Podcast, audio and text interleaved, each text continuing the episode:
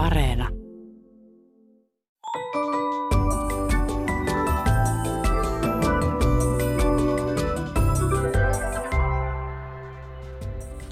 Hei, tämä on Aristoteleen kantapää audiosyöte kielen ja todellisuuden väliseltä ei kenenkään maalta ja minä olen Pasi Heikura.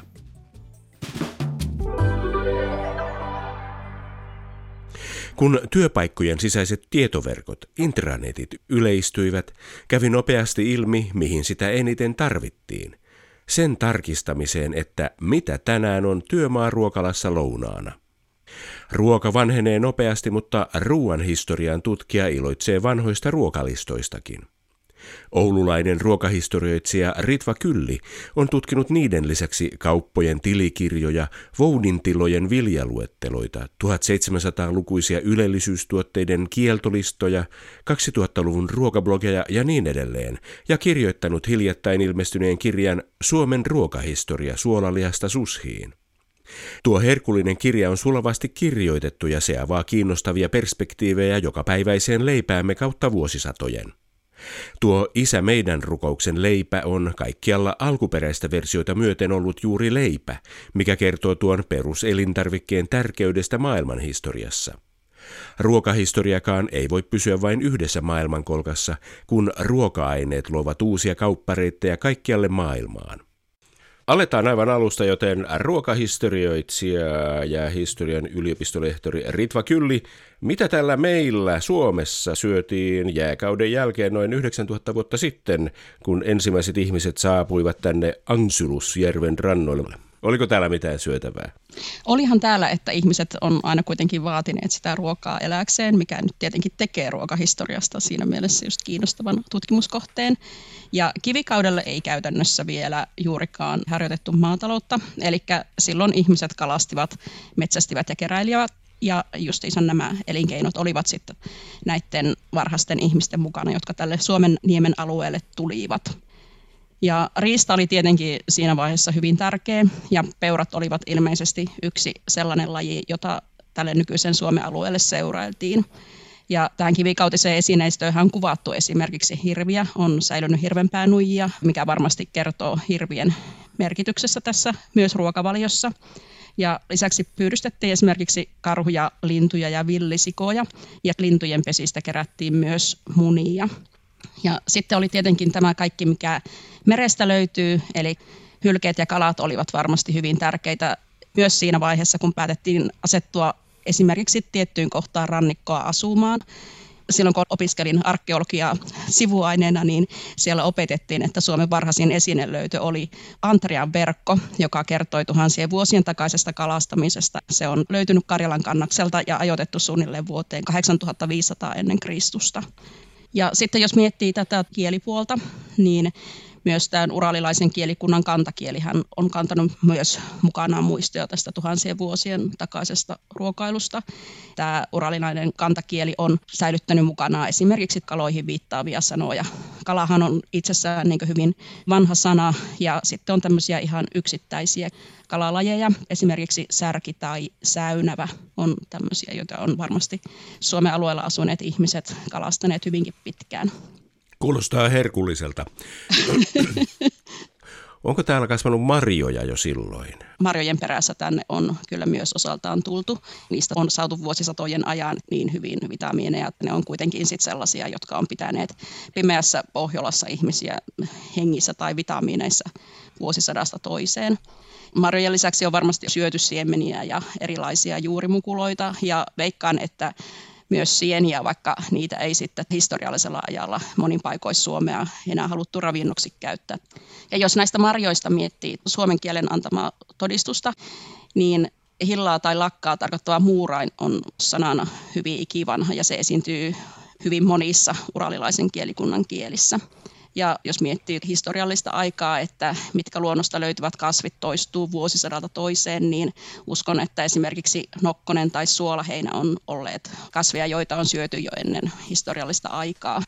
Sitten varmasti myös tällaisia, mitä syötiin myöhempien vuosisatojen nälkäaikoina. Luonnosta kerättiin silloin kaikkea vehnää ja jäälää ja tällaisia kasveja, että veikkaan, että kaikkea tällaista mahdollista on syöty myös jo kivikauden aikana nykyisen Suomen alueella. Kannattaa muistaa, että ilmasto ei ole ollut aina samanlainen. Jääkauden jälkeen oli lämpimämpi ajanjakso, jolloin pohjoisemmassakin kasvoi nykyistä enemmän esimerkiksi pähkinäpensaita ja ihan tuonne melkein nykyisen Pohjois-Suomen alueelle asti. Lisäksi Suomessa kasvoi niin sanottua vesipähkinää, joka sekään ei enää menesty näin pohjoisessa. Samoihin aikoihin vähän etelämpänä keksittiin semmoinen innovaatio kuin maanviljely. Milloin Suomessa alkoi maanviljelyn tulokset näkyä ruokavaliossa? Alkoiko ne näkyä vasta sitten, kun maanviljely tuli Suomeen? Öö, erittäin hyvä kysymys. Tässähän on ollut tosi paljon alueiden välistä eroa, että kun olen itse alkujaan tutkinut ihan pohjoisinta Suomeen, niin siellähän alkoi maanviljelyksen tulokset näkyä ruokavaliossa vasta tuosta 1800-1900-luvulta lähtien, mutta jos nyt pysytään tuolla Lounais-Suomen suunnalla ja etelämässä, niin sielläkin oli vielä kivikaudella kalansaalista ja hylkeitä ja muuta riistaa niin paljon, että ei ollut sitten välttämättä syytä turvautua vaivalloiseen viljelyyn mutta muut siinä kivikauden loppua kohti alkoi maanviljelys yleistyä. Se on vähän kiistan alasta, että viljeltiinkö siinä kivikauden lopulla jo itse vai oliko se muualta tuotu ja nämä ensimmäiset, mitä on arkeologi löytäneet, vaikka tämmöisiä ensimmäisiä ohrajäänteitä. Pienimuotoinen maanviljely alkoi kuitenkin näkyä paikoin siinä kivikauden lopulla pronssikauden alussa. Ja kivikauden loppuvaiheeseen on ajoitettu niin sanottu kiukaisten kulttuuri, joka on tuolla nykyisen Lounais-Suomen alueella, joskus niin karkeasti noin 2000 ennen Kristusta.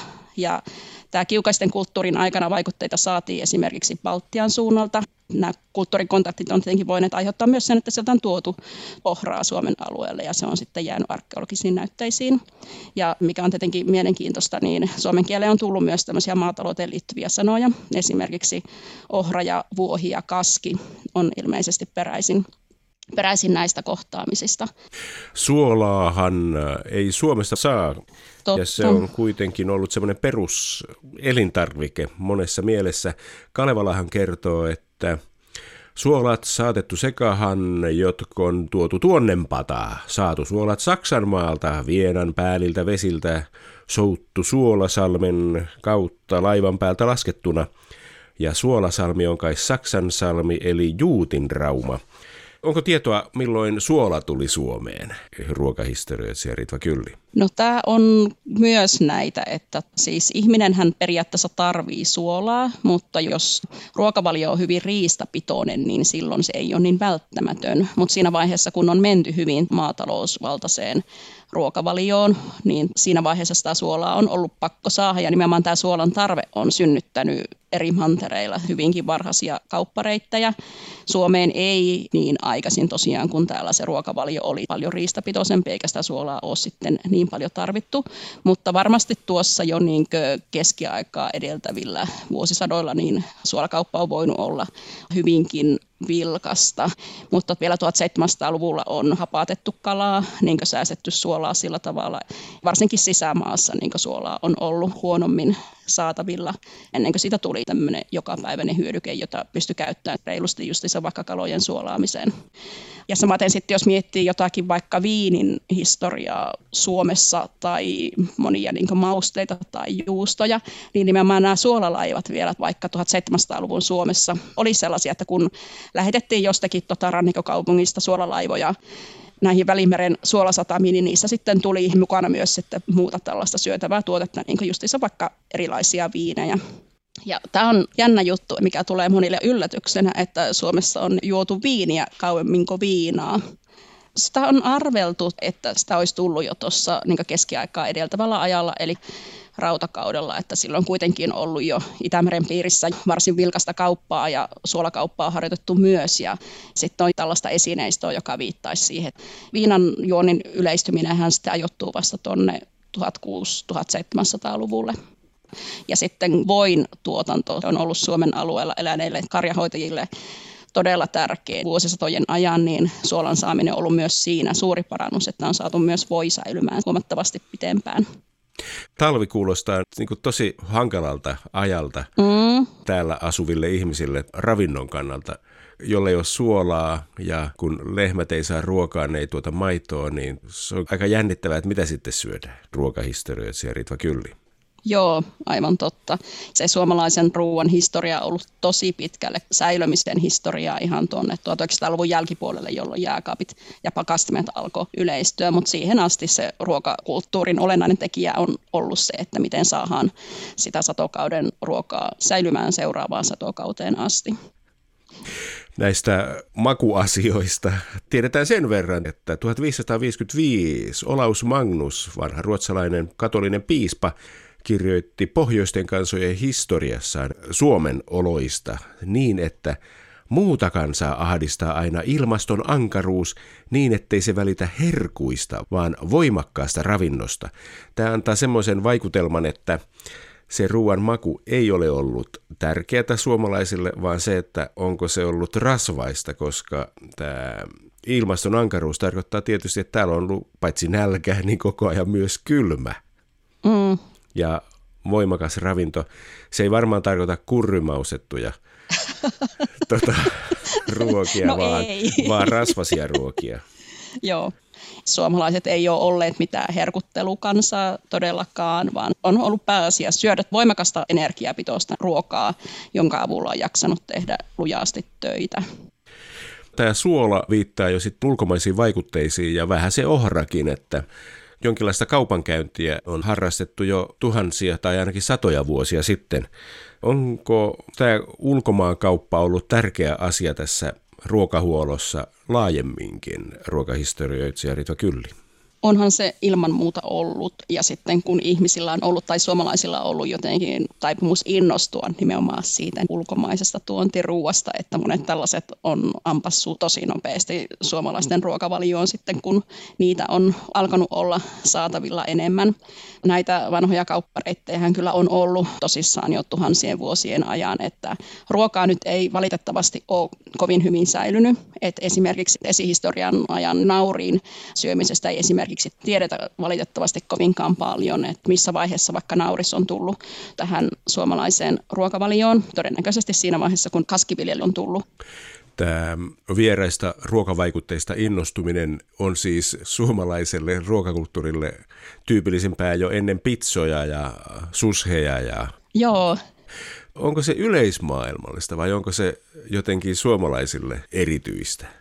Tällaisissa hyvin vahvan ruokakulttuurin maissa, niin kuin jossakin Japanissa tai Ranskassa, niin on sitten ihan eri tavalla vastustettu jotakin amerikkalaistyylisiä hampurilaispaikkoja tai muuta, jotka Suomeen on otettu suurin piirtein riemuiten vastaan, että kyllä tässä on hyvinkin paljon eroa siinä, että miten näihin uutuuksiin on suhtauduttu siinä vaiheessa, kun näitä amerikkalaisia hampurilaispaareja alkoi tulla Suomen kaupunkeihin, niin siinä vaiheessa tuskailtiin, että Suomessa ei ole sellaista kunnollista ruokaan liittyvää kaupunkikulttuuria, minkä takia tällaiset uutuudet tai nimenomaan tämmöiset niin Amerikan herkut otettiin tosi mielellään vastaan.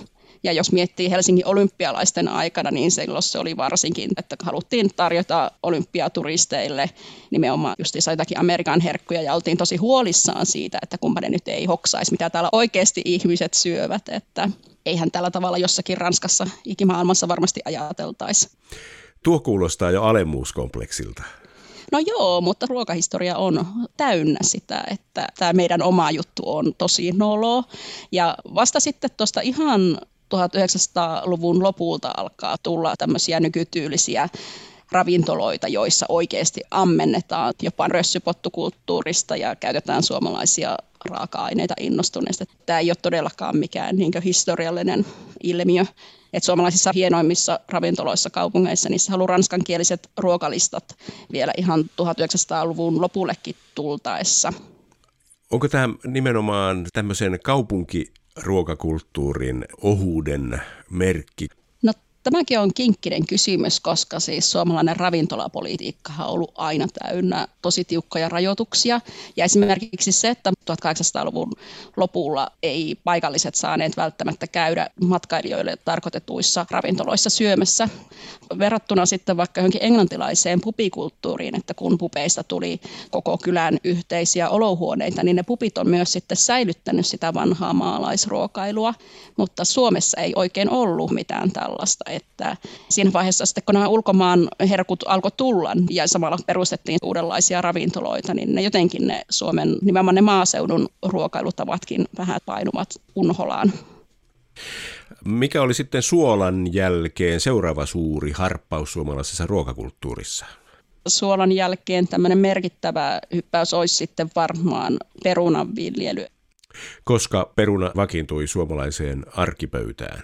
Vaikka moni syötävä uutuus on tullut tosi nopeasti niin suomalaistenkin ruokavalioon, niin monesti sitten tällaiset kasvatettavat tuotteet on olleet, että viljelijät on olleet vähän tota, että mikähän juttu tämä nyt on, ja eiköhän me nyt kuitenkin kasvateta näitä vanhoja hyväksi havaittuja kasveja kuitenkin edelleen. Jos koko Suomea miettii, niin vasta sitten 1800-luvun kuluessa 1840-luku olisi ollut tämmöinen käännekohta. Se oli suomalaisten, köyhien suomalaisten kannalta vallankumouksellista, että sitä pystyi kasvattamaan jopa tällaisissa niin kivisissä pienissä hallanarvoissa pelloissa ja se silti toi perheille elantoa. Ja se paransi myös Suomen alueen ravitsemustilannetta ihan huomattavasti kun aina että suomalaiseen ruokavalioon on aina kuulunut peruna ja läskisoosi, niin peruna on itse asiassa aika tuore, vain noin 150 vuotta vanha tapaus ruokapöydässä. Totta. Miten sitten, onko sitten jo sokeri tullut Suomeen ja viljeltiinkö Suomessa sokerijuurikasta jo satoja vuosia sitten ruokahistoriassa Ritva Kylli? No ei itse asiassa. Sokerihan tuli jo siinä samoihin aikoihin perunan kanssa. Sokeri oli tosi pitkään Suomessa. Tuontisokeria, siis ihan tuolta Atlantin takaa ja 1800-luvun kuluessa yhä enemmän esimerkiksi sitten Venäjältä tuotua sokerijuurikas sokeria. Ja Suomessa justiinsa ennen ensimmäistä maailmansotaa sokerin syönti yleistyi ihan niin tavallisenkin kansan keskuudessa. Ja sitten ensimmäinen maailmansota oli, kun kauppareitit katkesi ja sokerin saanti häiriintyi. Ja sitä ilman oli sitten sota-aikana vaikea olla. Siinä vaiheessa suomalaiset jotenkin hätkähti, että me ei voida olla näin yksin omaan tämän tuontisokerin varassa.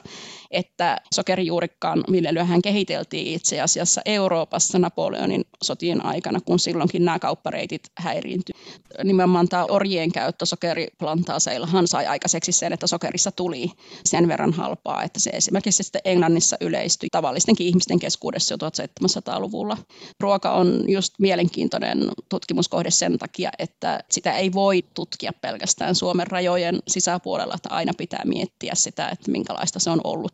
Elämänkulku siellä, missä sitä on tuotettu siinä kohdassa on vaikea ajatella tällaista impivaara-kulttuuria, että laittaisi rajat kiinni ja elettäisiin pelkästään suomalaisella ruoalla, joka olisi sitten näitä hylkeitä ja särkiä ja säynäviä.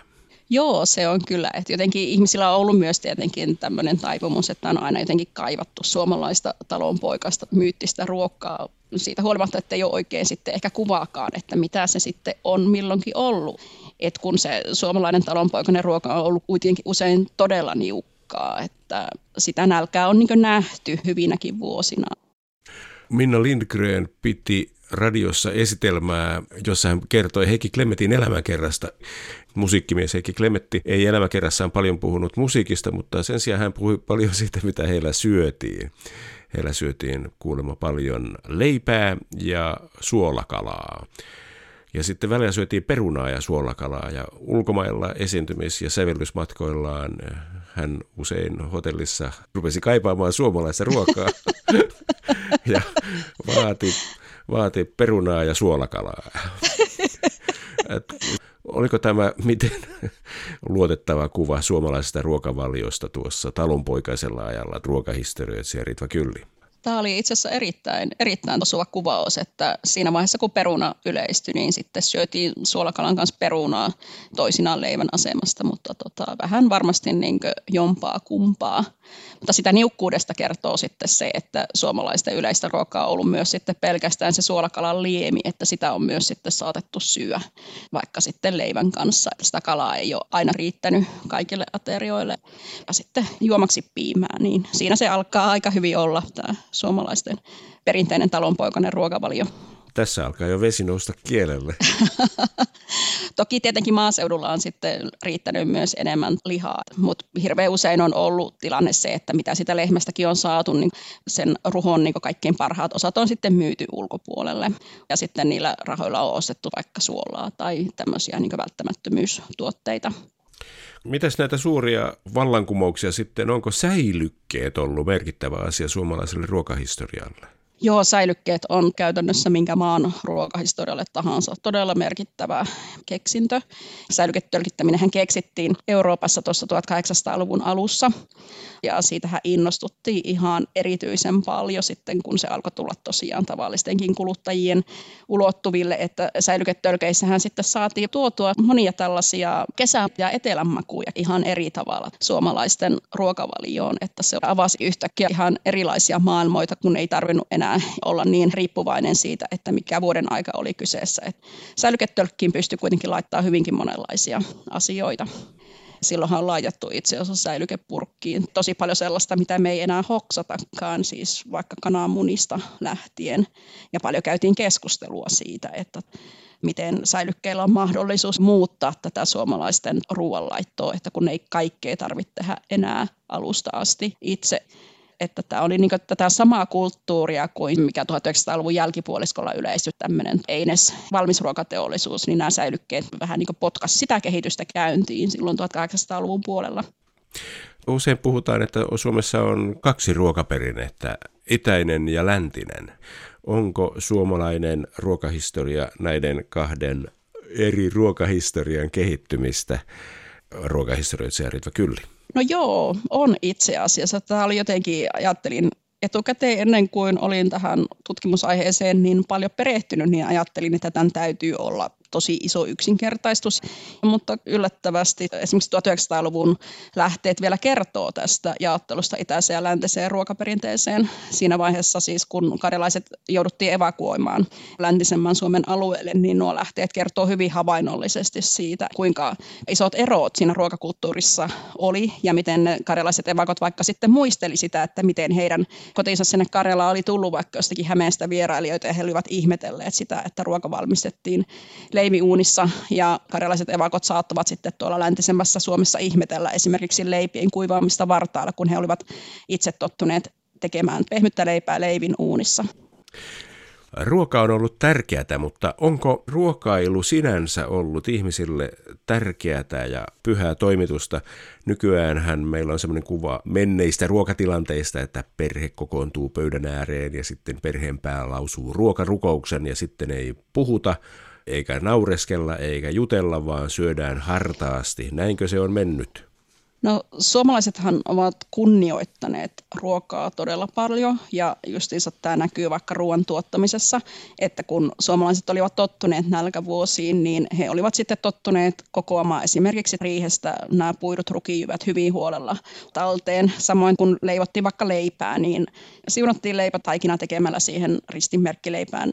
Sitä ei saa pudottaa lattialle. Ja, mutta siihen nähen, kuinka paljon ruokaa on sinänsä Suomessa kunnioitettu, niin tämä ruokailu ruokailutilanne ei ole ollut suomalaisille vastaavalla tavalla tärkeä tai pyhä hetki, että itse tämä ruokailu on suoritettu usein hyvinkin kovalla kiireellä ja tämmöinen niin ruoan äärellä istuminen ja tunnelmoiminen, se on oikeastaan tullut vasta siinä 1900-luvun jälkipuolella, kun käytiin vaikka justiinsa jossakin välimeren matkoilla ja opittiin, että ruoasta voi tehdä tälläkin tavalla numeron, että sen ääressä voi oikeasti niin istua ja viihtyä. Että suomalaisille on ollut tosissaan tärkeä se, että on päästy nopeasti jatkamaan töiden tekoa. Ja tästähän kertoo myös monet suomalaiset sananparret, että riittävä työnteko on ollut syömisen edellytys ja työnteko sujuu ripeästi, kun ei tuhlaa liiaksi aikaa syömiseen. Että kenen jalka kapsaa, sen suu napsaa. Että se työnteko on kuitenkin mennyt tosi monessa suhteessa kaiken muu edelle. Hikilaiskan syödessä.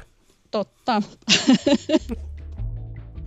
Tässä kaikki tänään. Jos silmäsi sattuu tai korvasi särähtää jokin lause tai sana, ilmoita asiasta Aristoteleen kantapäälle sähköpostiosoitteeseen aristoteles at yle.fi tai lähetä viesti ohjelman Facebook-sivun kautta.